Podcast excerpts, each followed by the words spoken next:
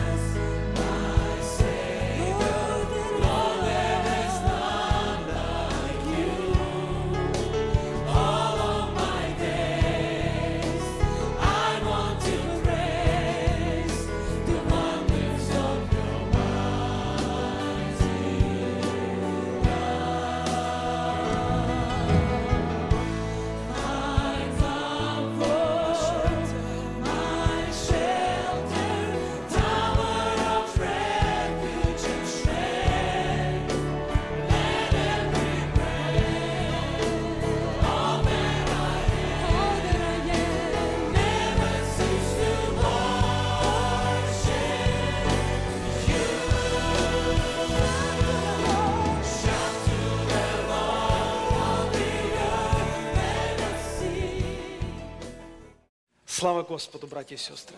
Давайте еще раз вместе скажем, слава Богу. Сегодня у нас замечательный день. Господь с нами, мы живы. Мы проснулись. Все проснулись? Да? Хорошо. Слава Богу. И все, кто не проснулись, скажите аминь. А, мы продолжаем наши беседы э, на тему правила систематического освящения – я рад, что у нас не спадает интерес к этим вопросам, которые Господь э, ставит перед нами, поднимает перед нами. Я верю, что Бог готовит церковь, чтобы она была святая, непорочна в день Его явления, в день Его пришествия. Это чрезвычайно важно, чтобы христианин имел а, познание о Боге, имел страх Божий, чтобы его отношения были в порядке с Богом. У нас сегодня чрезвычайно важный разговор Чрезвычайно актуальный разговор. Второе послание Петра, вторая глава. Этот стих, который я сейчас прочту, будет положен в основание нашей сегодняшней беседы или проповеди. Второе послание Петра, вторая глава, с пятого стиха. «И если Бог, имеется в виду, не пощадил, то есть не пожалел первого мира – до потопного мира, но в восьми душах сохранил семейство Ноя, проповедника правды, обратите внимание, когда навел потоп на мир нечестивых, и если города Содомские и Гоморские, осудив на истребление, превратил в пепел, показав пример будущим нечестивцам, а праведного Лота – утомленного обращения между людьми неистово развратными избавил, ибо этот праведник, живя между ними, ежедневно мучился в праведной душе, видя и слыша дела беззаконные, то, конечно, знает Господь, как избавлять благочестивых от искушения, а беззаконников соблюдать ко дню суда для наказания. Я буду часто возвращаться к этой мысли. Конечно, знает Господь, как избавлять благочестивых от искушения. Как избавлять благочестивого человека от искушения. Бог знает и Бог избавляет каждого благочестивого человека от искушения – чтобы более нам понятен был текст, написанный апостолом Петром, мы прочтем книгу «Бытие», 18 главу. Книгу «Бытие», 18 главу, и посмотрим, что происходило в Содоме и о чем ведет речь апостол Петр. Книга «Бытие», 18 глава. Здесь можно много читать, как Авраам беседовал с Богом. Но, возможно, мы все знаем этот текст, я только остановлюсь даже на самом последнем стихе, на одном, 33-м. «И пошел Господь, перестав говорить с Авраамом. Авраам же возвратился в свое место – Думаю, что это не до конца приятно, когда мы еще молимся, а Господь уже перестал с нами разговаривать. Но с Авраамом получился такой интересный конфуз или такая ситуация. Авраам, по всей вероятности, что-то еще хотел сказать. И легко даже допустить мысль, что Авраам очень даже хотел что-то сказать, но Бог перестал с Авраамом разговаривать. Разговор окончен. Связь прервалась. Чтобы понять, почему Бог перестал разговаривать с Авраамом и о чем так усиленно просил Авраам Бога, стоит прочитать немного выше эту главу, но мы читать не будем. Вы знаете, что Авраам сидел под деревом, это был дневной зной в пустыне, которой приходилось многим из нас быть там. Это очень жаркое время, полуденный зной. Человек должен пить много-много воды, и Авраам, написано, поднял глаза свои. Вы знаете, это не город, что там люди ходят, это не даунтаун. что там очень много народа, и ты привыкаешь к голосам, к фигурам, которые мелькают постоянно. Никого нет. Авраам хорошо знал своих рабов, которые работали. И вот он поднял глаза и увидел трех странников. Когда его глаза встретились с этими пришельцами, его духовная интуиция, в духе он получил знание, это Бог. И Библия говорит, он вскочил, встал и быстро побежал навстречу и упал, и поклонился. Какой смиренный человек. Как он относился к Богу, поклонился и сказал, «Владыка, если я обрел благоволение в очах твоих, не пройди мимо дома моего». Эти три странника останавливаются у него, он их угощает, говорит о своей ситуации, о том, что у него нет сына. Бог так прекрасен, он так удивительно разговаривает с Авраамом, так уверенно, только Бог может разговаривать так уверенно, так чисто, свято и так уверенно. У Сары будет сын. Сара рассмеялась. Он говорит, ну, Бог только может так разговаривать. Их диалог окончен, двое странников удаляются, один остается, и Авраам с ним разговаривает о Содоме. Содом – это страшный город, который охарактеризован словами неистового разврата. Неистовство, невменяемость. И Авраам понимает, что Бог пришел судить Содом и окрестные города. И Авраам начинает его просить, потому что он прекрасно знает, что там живет его родственник. Начинает просить его и говорит, неужели судья всей земли поступит неправосудно? Неужели такое может быть? Неужели такое допустимо, что ты уничтожишь Содом, если ты там найдешь 50 праведников? И Бог говорит ему, нет, если я найду 50 праведников, я его не уничтожу. Здесь очень важно понять, что Авраам и Бог не до конца понимают друг друга. Как и мы в нашей жизни очень часто в наших ходатайственных молитвах за друзей, за родственников, за самих себя не понимаем Бога. В Божьем представлении спасение Лота очень сильно отличалось от представления Авраама. Авраам просил за Лота. Авраам не хотел погибели Лота, но Богу даже в голову такое не приходит – уничтожить праведника вместе с нечестивыми. Бог, естественно, шел как раз спасти Лота – но я повторяю второй раз. Представление о спасении у нас очень разное. Авраам себе представляет, что город должен остаться. И Лот должен остаться, жить в этом городе. Чтобы как-то успокоить Божью ярость, Божий гнев. Авраам просит, но там же есть праведники. Но неужели ты уничтожишь город? Бог знает, что там есть праведники. И когда Авраам опускает эту цифру 40, 30, 20, 10, Бог с ним соглашается. Но вдруг останавливается, разговор прекращается. Почему? Потому что если бы Авраам опустил цифру до одного, и Бог бы дал ему слово, а Бог бы дал ему слово, потому что Бог никоим образом не намерен погубить праведника с нечестивым. Но Бог знал, что душа Лота находится в страшных страданиях и в страшных агониях. И Божье спасение для Лота было совершенно в другом, чем оно было у Авраама. Бог решил избавить Лота. Потому Петр так два раза употребил слово. Избавил Лота. Избавление. Избавил. Восхитил.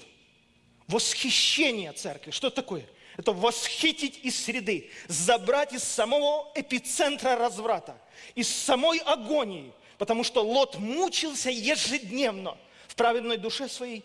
И восхищение состоит в том, чтобы забрать из среды, восхитить. И мы сегодня прикоснемся, братья и сестры, потому что только два раза в истории человечества были такие трагичные два периода с фатальным, то есть с полным уничтожением населения. Это был всемирный потоп, и это был Содом, Гамора и окрестные города. Абсолютное, стопроцентное уничтожение населения, включая животных и людей. И страшно становится, что Христос в своей проповеди часто ссылается на именно, часто, я повторяю, не один раз, и апостолы, и Христос, говоря о своем пришествии и восхищении церкви, он ссылается на эти два страшных события в истории. На всемирный потоп и на сожжение Содома и Гоморры. И Христос говорит, как было, так и будет. Как было в одни Лота, так и будет в пришествии Сына Человеческого. А как же было? А был день, в который Бог понимал, что больше нельзя оставлять этого праведника среди нечестивых, потому что уже нечестие начало оказывать на него очень сильное давление. Понимаете, в святости есть сила, в беззаконии тоже есть сила.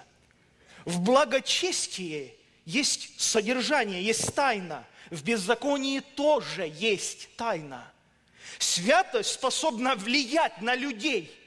Когда Христос приходил, его святость влияла на людей. Бесы кричали. Петр падал и говорил, я человек грешный. Ужас нападал на людей. Исаия сказал, погиб я, когда попал в святость Божью. Но беззаконие тоже способно сильно влиять на человеческую душу и разъедать человеческую душу и поражать человеческую душу. Потому Бог понимает, что благочестивого человека надо избавить. Избавить. Лота надо избавить. Я сегодня хочу очень серьезно остановиться на этой мысли. Избавление церкви, избавление Лота, избавление Ноя, который был праведен в роде своем, но никто не покаялся из родственников. Человека Бог говорит, я нашел тебя праведным вроде твоем. И никто больше не покаялся. Вы скажете, это не страшно? Христиане дорогие, это очень-очень страшно. Это очень страшно. Никто не покаялся. Хотел ли Бог, чтобы покаялись люди во время строения ковчега? Или Бог только хотел уничтожить их и скрыл от них свое намерение о ковчеге? Да нет, наоборот. Ковчег был проповедью. Мы прочитали, что Ной был проповедником праведности. Он специально строил его так долго. И он так громко проповедовал своим делом и своим словом. Поэтому Бог никоим образом не хотел – мы читаем у Петра, что долготерпение Божье почитайте спасением. Мы читаем, что непокорным духом явился Христос, непокорным некогда во время строения ковчега, во время долготерпения Божья. Вот что Петр написал – что это было Божье долготерпение. Бог терпел все время строения Божьего ковчега, Бог ждал, в принципе. Потому и размеры такие ковчега были даны. Бог никоим образом не хотел смерти этих людей. Бог не хотел смерти и садомлян. Потому, именно по этой причине, там и был Лот. Потому там и был этот человек, этот Лот – который мешал им грешить, не давал им свободно веселиться, он мешал их веселью. Если бы эти люди знали, что избавление или восхищение этих праведников из их среды значит их последний день вообще существования. Если бы наш мир знал, если бы этот город знал, если бы эта земля понимала, что их вообще благоденствие напрямую, на все сто процентов зависит только от того, что здесь есть мы, верующие, что здесь есть еще мы, что мы еще не восхищены с этой земли.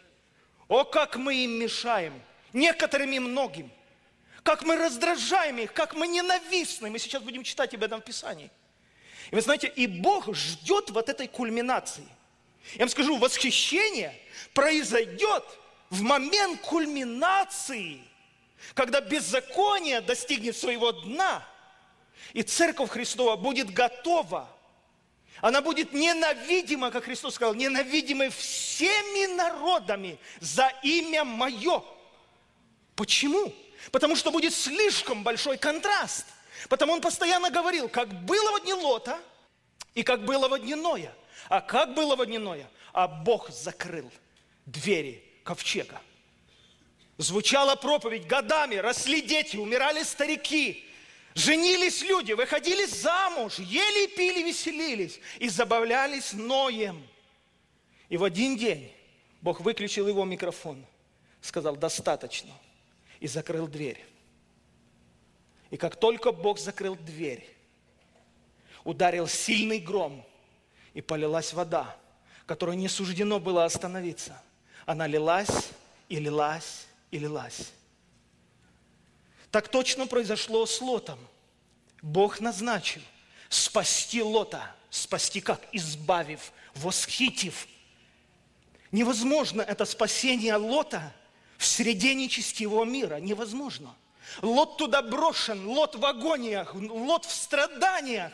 Лот ничего поменять больше не может. Лот бессилен хотя бы одного вытащить. Не только Ной бессилен в роде своем, хоть кому-то прокричать. Лот бессилен. Он идет к зятьям, которые намерены были взять замуж его дочерей. Они смеются над ним, а им показалось, что он шутит. Лот бессилен что-либо изменить. И Бог ждет вот этого момента, когда мир совершенно опускается на дно своего беззакония. И самое важное, если бы этот мир понимал, что мы на этой земле, и если бы мы это понимали, я признаюсь вам честно, я долгое время не понимал, почему Лот сидел в этом проклятом Содоме. Я, честное слово, долгое время не понимал. Но зачем он остается там, ежедневно мучается в своей праведной душе и не может просто переселиться в другой город? Но надо понять Бога. Почему вообще праведники, благочестивые люди оставлены в среде беззаконного мира? Потому что Бог этот мир любит. Потому что Бог этот мир так возлюбил, что Он Сына Своего Единородного отдал за этот мир – Потому Иисус, когда умирал, Он сказал, вы не знаете, что вы делаете. Я был свет, я светильник, чтобы тьма не объяла его. Что вы делаете, о Иерусалим, если бы ты хотя бы в этот день узнал, что служит к миру твоему? Но это сокрыто от глаз твоих. И вот оставляется дом твой пустым. Со смертью Христа – что-то роковое произошло. Дом остался пустым. Что-то роковое происходит, когда праведник покидает город, последний праведник. Что-то роковое происходит, когда Христос восхитит свою церковь. Но давайте по порядку. Давайте посмотрим, что Бог хочет избавить благочестивого человека от искушения. Если мы говорим об освящении, мы должны понять, что Бог хочет избавить. Как оно выглядит? Цель дьявола – искусить благочестивых людей через грех. У дьявола конкретная задача, целенаправленная работа. Если возможно, прельстить даже избранных. У него цель стоит, понимаете, у него стратегия, у него бизнес-план существует. На каждого из нас заведена папка. И он целенаправленно работает в той среде, друзья, книги, фильмы, интернет, который мы смотрим, где бы мы ни соприкасались с миром в его обширном понимании, у него бизнес-план – осквернить человека, осквернить, если только возможно, если только возможно, если только возможно, избранного для вечной жизни, для вечного царствия человека очернить, опорочить и сделать его, чтобы он упал. В то же самое время цель Бога по отношению к Лоту или по, отношению к Ною состоит в том, чтобы спасти грешников через присутствие этого праведника. Через присутствие этого Лота в Содоме Бог преследует определенную цель, чтобы хоть как-то повлиять на этот город, хоть как-то повлиять на детей, хоть как-то повлиять на своих родственников. Мы сейчас придем к очень важному. Кого Бог избавляет от искушения? Кто такой благочестивый человек, на страже жизни которого стоит Господь? Кто эти люди? Кто? Потому что падают много. Кто такие благочестивые люди, за жизнью которых наблюдает Бог и не даст впасть в им в искушение? Кто такой благочестивый человек? Это человек, который, внимательно следите, хранит сам себя – от осквернения миром. Кто такой благочестивый человек? Это человек, который хранит себя от осквернения миром. Это человек, который избежал скверн мира через познание Господа Иисуса Христа. Это человек, о котором написал Иоанн, что рожденный от Бога хранит себя и лукавый не прикасается к нему. Кто такой благочестивый человек? Это человек, который хранит себя. Храним ли мы себя? Что значит охранять себя? Что значит? Мы хотим, чтобы Бог нас охранял. А Библия говорит, что я знаю, как избавлять благочестивых людей от искушения. А благочестивый человек – это тот, который хранит себя от осквернения миром. И оно завязалось. Я повторю свою мысль, она очень важна. Благочестивый человек – это освященный и не оскверненный от мира человек, но он должен как можно дальше стоять от зла, но как можно ближе быть с людьми и быть с миром, потому что он призван сделать разницу. Он призван просто просто спасти это общество насколько возможно. Он призван, чтобы этим людям не дать умереть, чтобы взывать к ним. Это была миссия Лота, это была миссия Ноя, это миссия церкви сегодня. Давайте посмотрим Иезекииля, вторую главу. Книга пророка Иезекииля, вторая глава.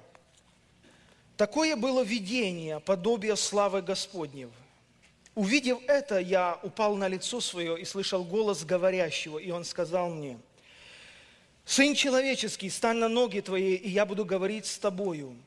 И когда он говорил мне, вошел в меня дух и поставил меня на ноги мои, и я слышал говорящего мне.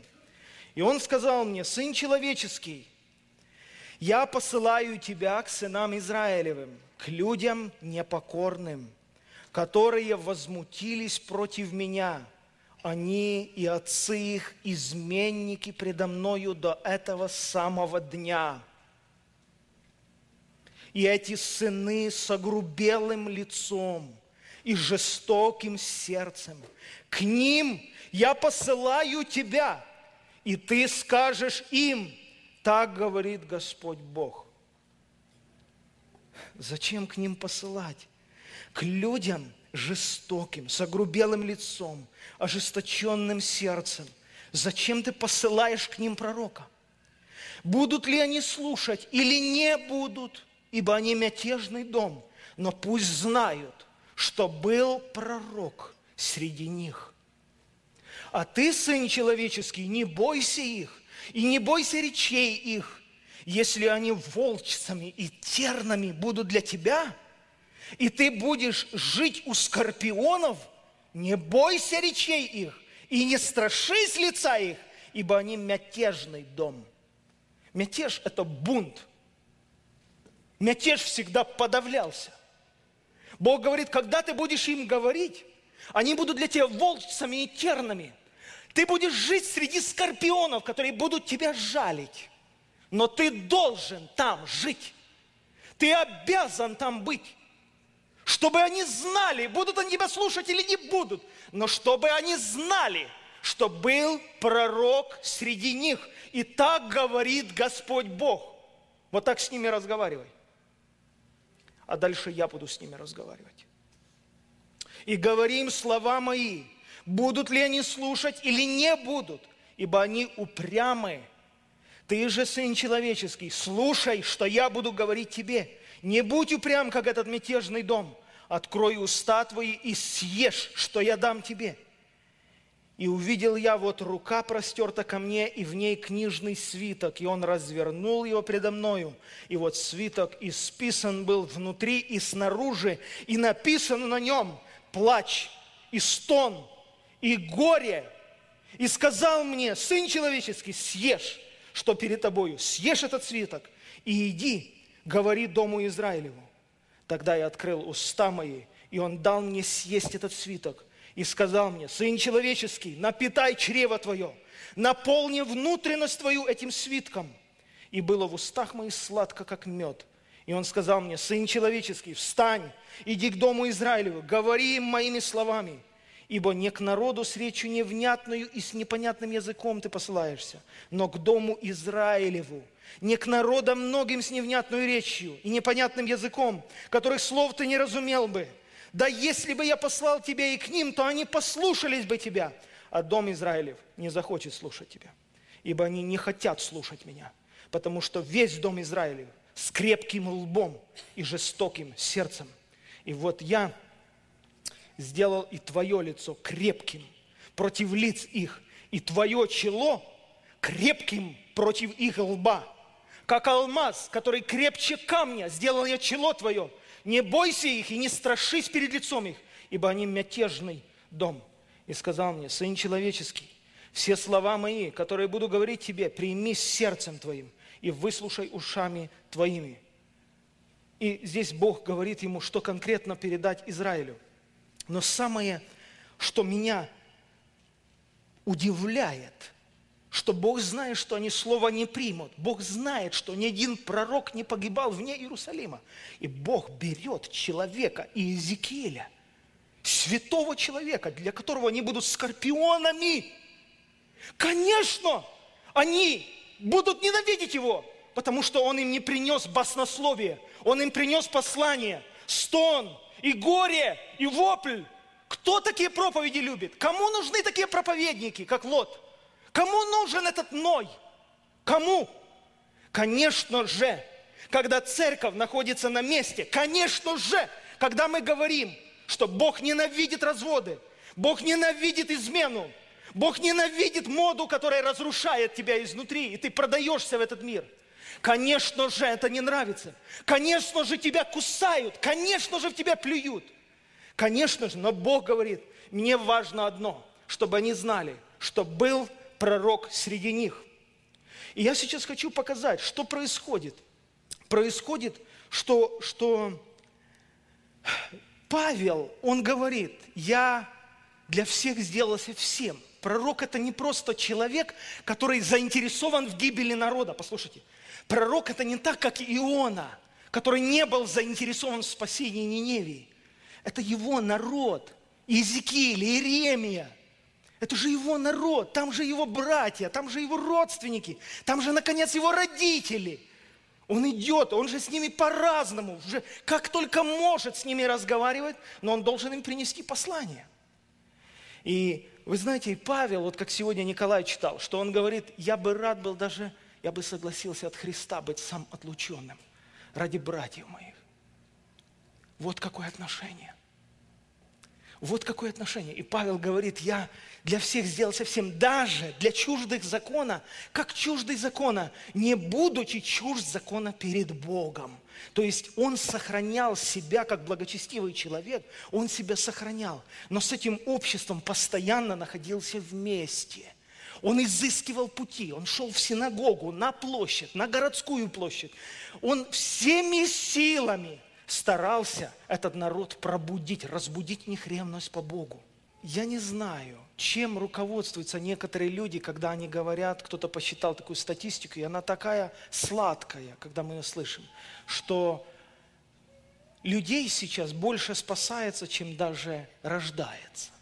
Я слышал такой, ну, такое заявление, есть проповедники, которые так говорят, что Бог настолько массово сейчас спасает мир, что больше людей спасается, чем даже рождается. То есть мы догоним население, мы догоним население спасением.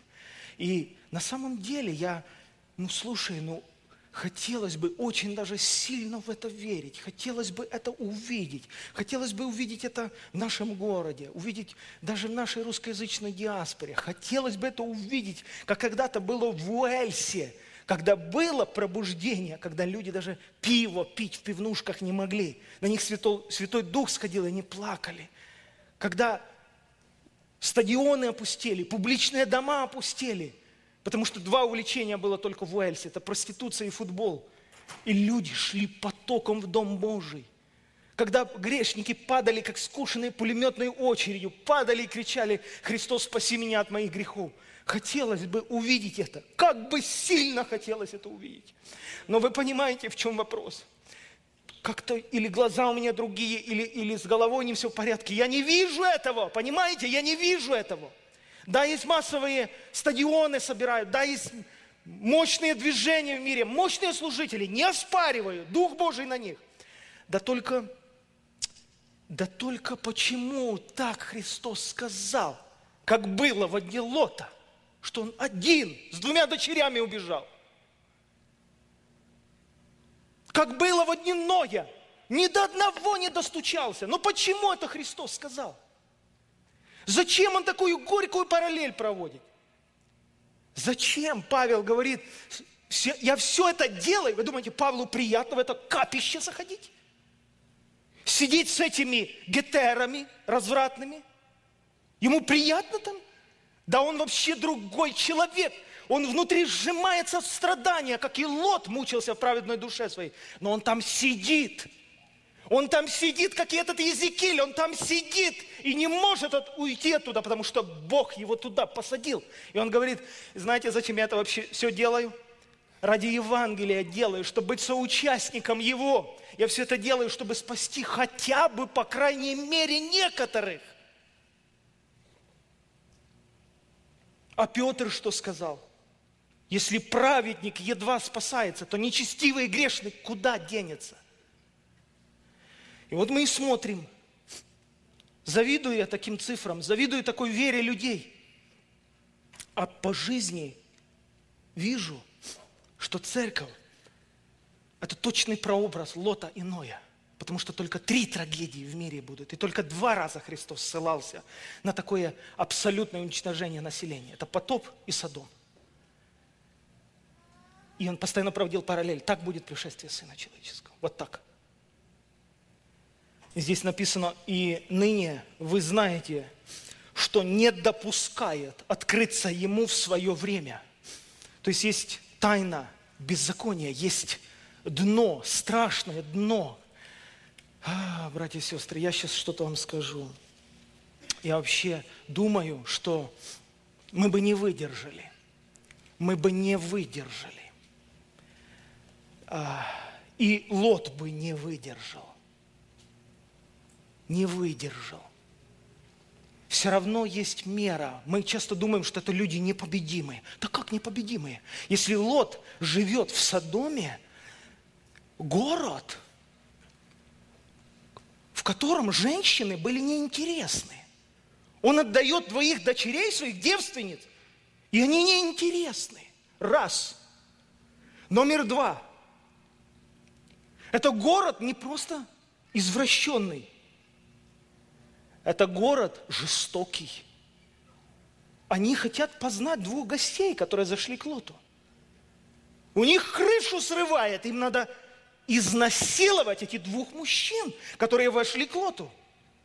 И их невозможно остановить, вплоть до того, что их поражают слепотой. Проверьте, в вашей Библии написано, они все равно искали входа.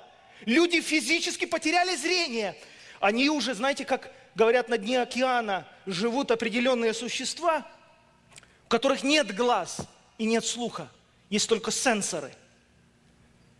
Вот эти люди, их не интересовало, есть у них зрение, нет у них зрения, есть у них слух, нету. У них была похоть, у них был единственный сенсор. Это абсолютная демоническая одержимость, когда люди ничего не соображают и не видят, кроме удовлетворения похоти через насилие. И вы представляете, что Лот жил в этой среде. Это не просто открыть порно-сайт и посидеть три часа и смотреть, и потом на душе мерзко-мерзко за то, что ты смотрел там и видел. Это не так.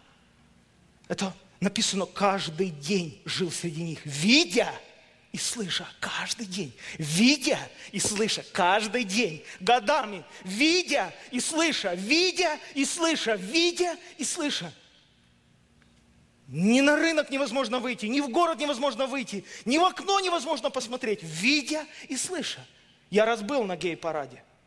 Случайно мы делали евангелизацию в Лос-Анджелесе, на том самом перекрестке, где мы арендовали здание, был гей-парад.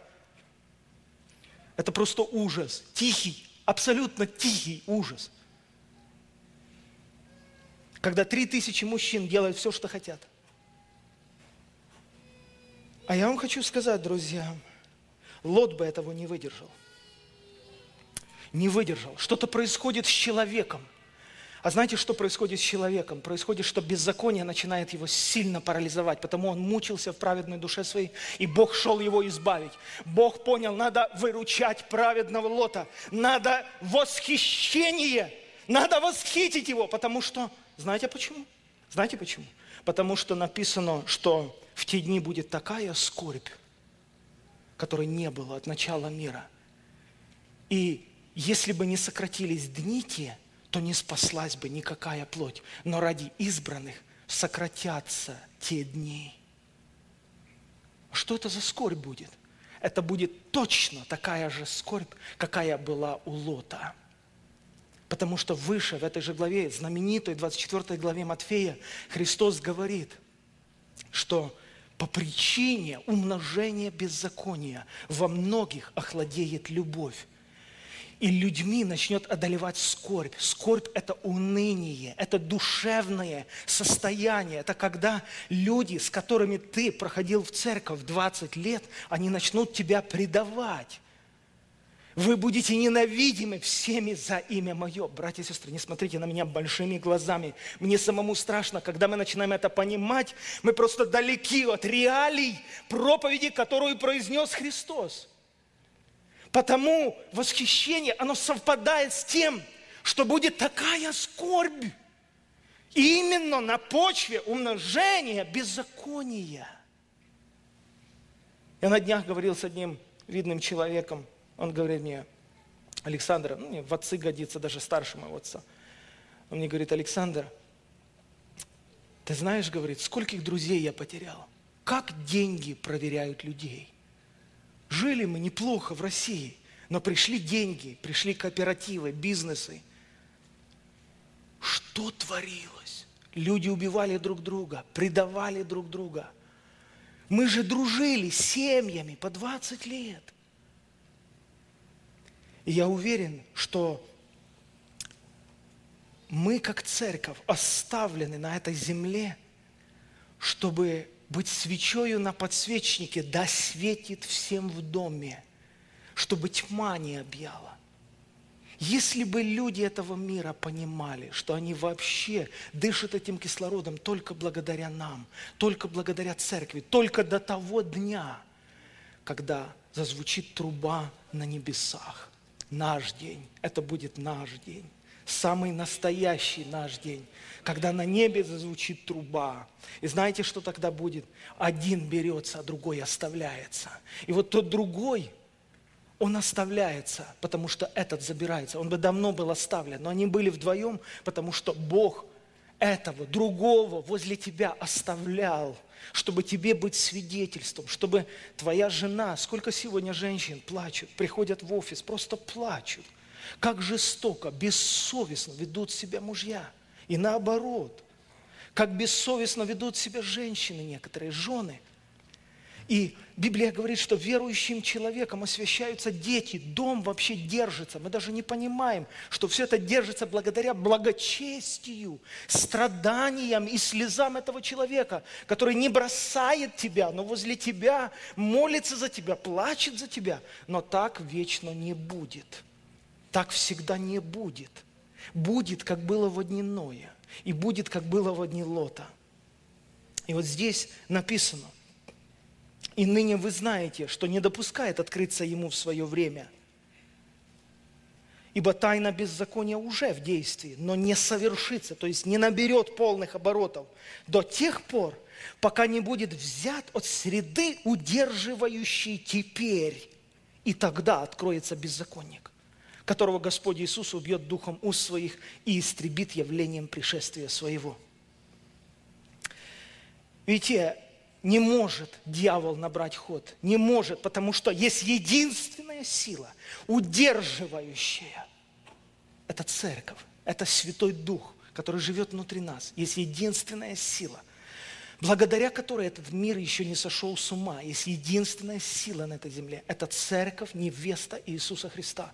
И у нас есть реальная задача максимально в этом мире выполнять свою роль Ноя и Лота по-разному можно освобождаться. И благочестивый человек, который себя хранит, это человек, который даже у Иосифа, у раба, у которого выбора нет, у него был выбор. Даже если мы порабощены многими вещами, у нас все равно, даже если мы рабы, у нас все равно есть выбор – попросить помощи. У нас есть выбор обратиться к Господу. У нас есть выбор. Какой, вы скажете? Да очень простой. Мы хотим свободы в ее абсолютном смысле. Какой свободы? Мы приблизительно хотим свободы такой, чтобы на Лота вообще не влияло то, что он видит и слышит. А Лот как раз и мучился от того, что он видел и слышал в праведной душе своей. И это угнетало его, это давило его. И переросло, как ни странно, в искушение. Потому что Бог шел избавить Лота не просто от чего-то, а от искушения. От искушения Бог шел избавить Лота. Потому в книге Откровения написано, как ты сохранил слово терпения моего, то и я сохраню тебя от годины искушения, которая грядет на всю вселенную. Но кого Бог говорит, я сохранил от годины искушения? Человека, который сохранил Слово Мое, Слово терпения. Что значит сохранить Слово? Что значит иметь это обетование, что Бог сохранит нас от годины искушения? Бог бежал сохранить Лота от искушения. Он знает, как избавлять благочестивых от искушения. Бог бежал в Содом спасти Лота от искушения. Но Лот был благочестив. И люди сегодня хотят какой-то свободы, чтобы то, что они видят в журналах, то, что они слышат, то, что они видят в интернете, чтобы они были от этого свободны. Есть даже такие люди, которые так утверждают. Да, я смотрю это, но я же этого не делаю. Да, я смотрю порнографию, но я же этим не занимаюсь. Я говорю, ты что хочешь сказать, что ты свободный? Конечно, свободный. Я же этого не делаю ни с кем. Я просто смотрю. Если у тебя здоровый рассудок, если ты здоровый христианин, ты понимаешь, что это сто процентов имеет влияние на твою душу. И ты должен отрезать это. Хорошо. Человек скажет, но я не могу не открывать это. Я, это в моем доме, это в моем столе. Я просто открываю это, набираю этот сайт, это одна кнопочка, и я там.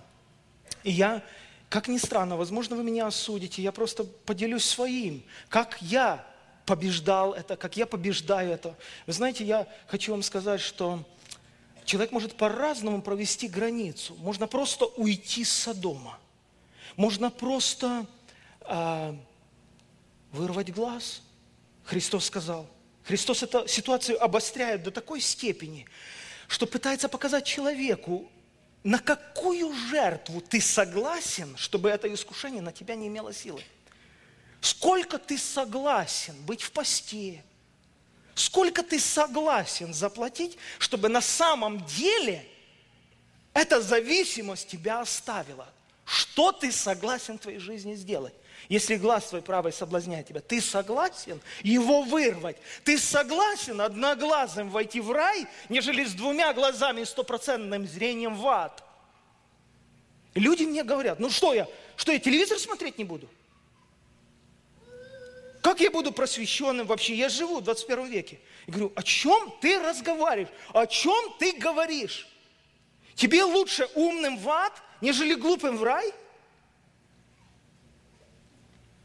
И я твердо верю, что всегда есть возможность, всегда есть выбор, как я сказал, даже у раба Иосифа есть выбор. У любого человека на любой стадии зависимости все равно есть выбор. Какой вы скажете выбор? Да очень простой. Разбить свой компьютер.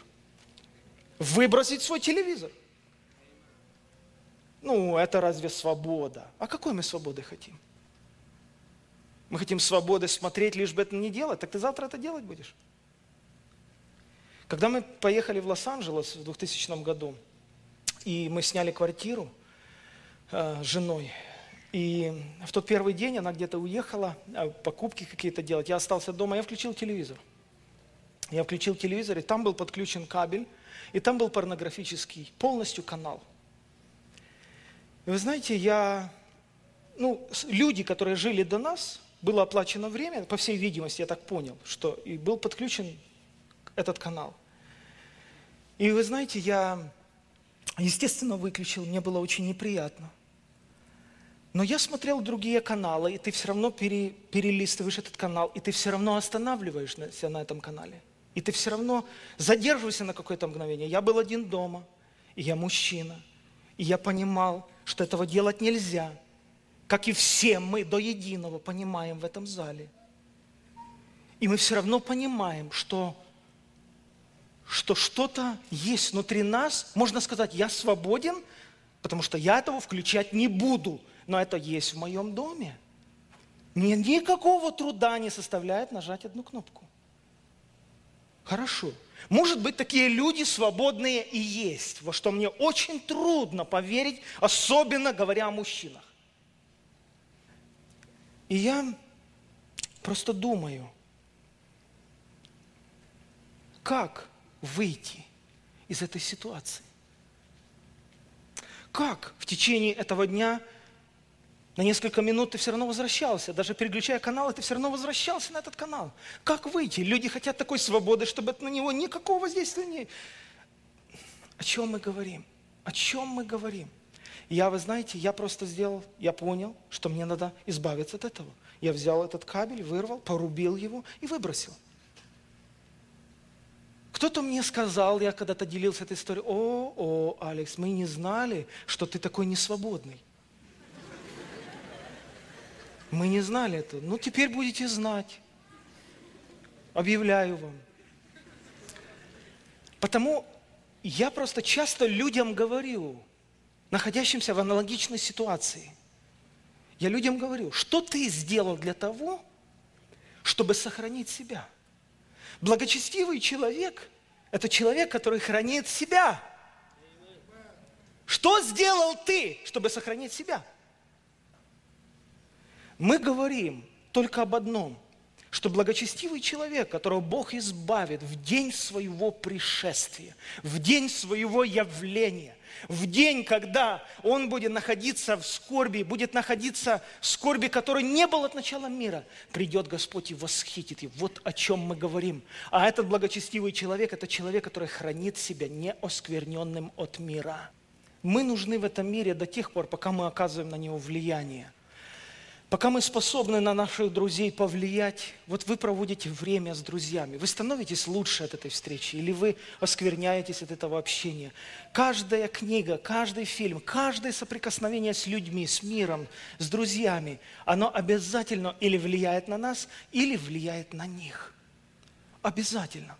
И в момент, когда Лот уже был бессилен даже повлиять на собственных детей – Бог понимал, что Лоту больше нечего делать. Он его держал просто до последнего. Сколько возможно Бог держал Лота, чтобы хоть как-то, хоть кого-то обратить, хоть кого-то остановить. Но это было бесполезно. Так же было с Ноем целое столетие. Бог взывал, взывал, взывал, но это было бесполезно. Ной больше не мог влиять на этот мир. Мир не принимал его проповеди. Точно так же и церковь в последнее время. Бог заинтересован спасти мир, забрасывать невод. Царствие Божье подобно неводу, который забрасывает, потом тянут в лодку и выбирает рыбу хорошую, а плохую выбрасывает. И я верю, что настоящий христианин, я такой христианин, я так хожу перед Богом, я чувствую эту ответственность на себе, на своем теле, на своих устах, на своей жизни. Я испытываю переживаю эту ответственность. При каждой встрече с человеком, при каждой возможности кому-то что-то сказать, я понимаю, что Слово Божье, оно для того, чтобы исправлять, научать, наставлять в праведности – обличать непокорных со страхом, гнушаясь одеждою, которая осквернена плотью – спасать, как только возможно, всеми имеющимися методами и средствами. Потому Библия говорит, спасайтесь от рода сего развращенного. Спасайтесь, убегайте. Потому Библия говорит, что худые сообщества развращают добрые нравы. У вас добрые нравы. Человеческая привычка формируется за 6-8 недель. Второе послание Петра, 3 глава, 9 стих. «Не медлит Господь исполнением обетования, как некоторые считают то медлением, но долго терпит нас, не желая, чтобы кто погиб, но чтобы все пришли к покаянию. Придет же день Господень, как вор ночью, восхитит, украдет, украдет, заберет из среды. Вор что приходит? Мусор забирать из дома? Мусорное ведро у кого-то утащил? Нет, он забирает ценные вещи, он забирает золото, он забирает бриллианты. Вор приходит в дом, чтобы забрать ценное. Христос говорит, когда я приду на землю, я заберу самое ценное, что здесь есть. Останется только мусор. Мусорная свалка. Потому он сказал, как вор ночью, и тогда небеса шумом придут, стихии, разгоревшись, разрушатся, земля и все дела на ней сгорят. Если так все это разрушится, то какими должно быть в святой жизни и благочестии вам – ожидающим и желающим пришествия Дня Божия, в которой воспламененные небеса разрушатся и разгоревшиеся стихии растают. Впрочем, мы по обещанию Его ожидаем нового неба и новой земли, на которых обитает праведность. Итак, возлюбленные, ожидая этого, постарайтесь явиться перед Ним неоскверненными и непорочными в мире. Может, написал Павел, стараемся ли мы? Что ты примешь конкретно после сегодняшней проповеди? Примешь ли ты практический шаг? Что-то поменять в своей ситуации, в своем доме, в своем поведении? Примешь ли ты практическое решение? Или это было очередное собрание, которое не даст никакого плода? Я так не верю. Я так не верю. Я верю, что Слово Божье сильно прикасаться к нашим сердцам и к нашим жизням и изменять нас. Потому Петр сказал, постарайтесь в день Его явления, в день Его пришествия, постарайтесь явиться перед Ним неоскверненными в мире, и тогда Он вас восхитит. Аминь.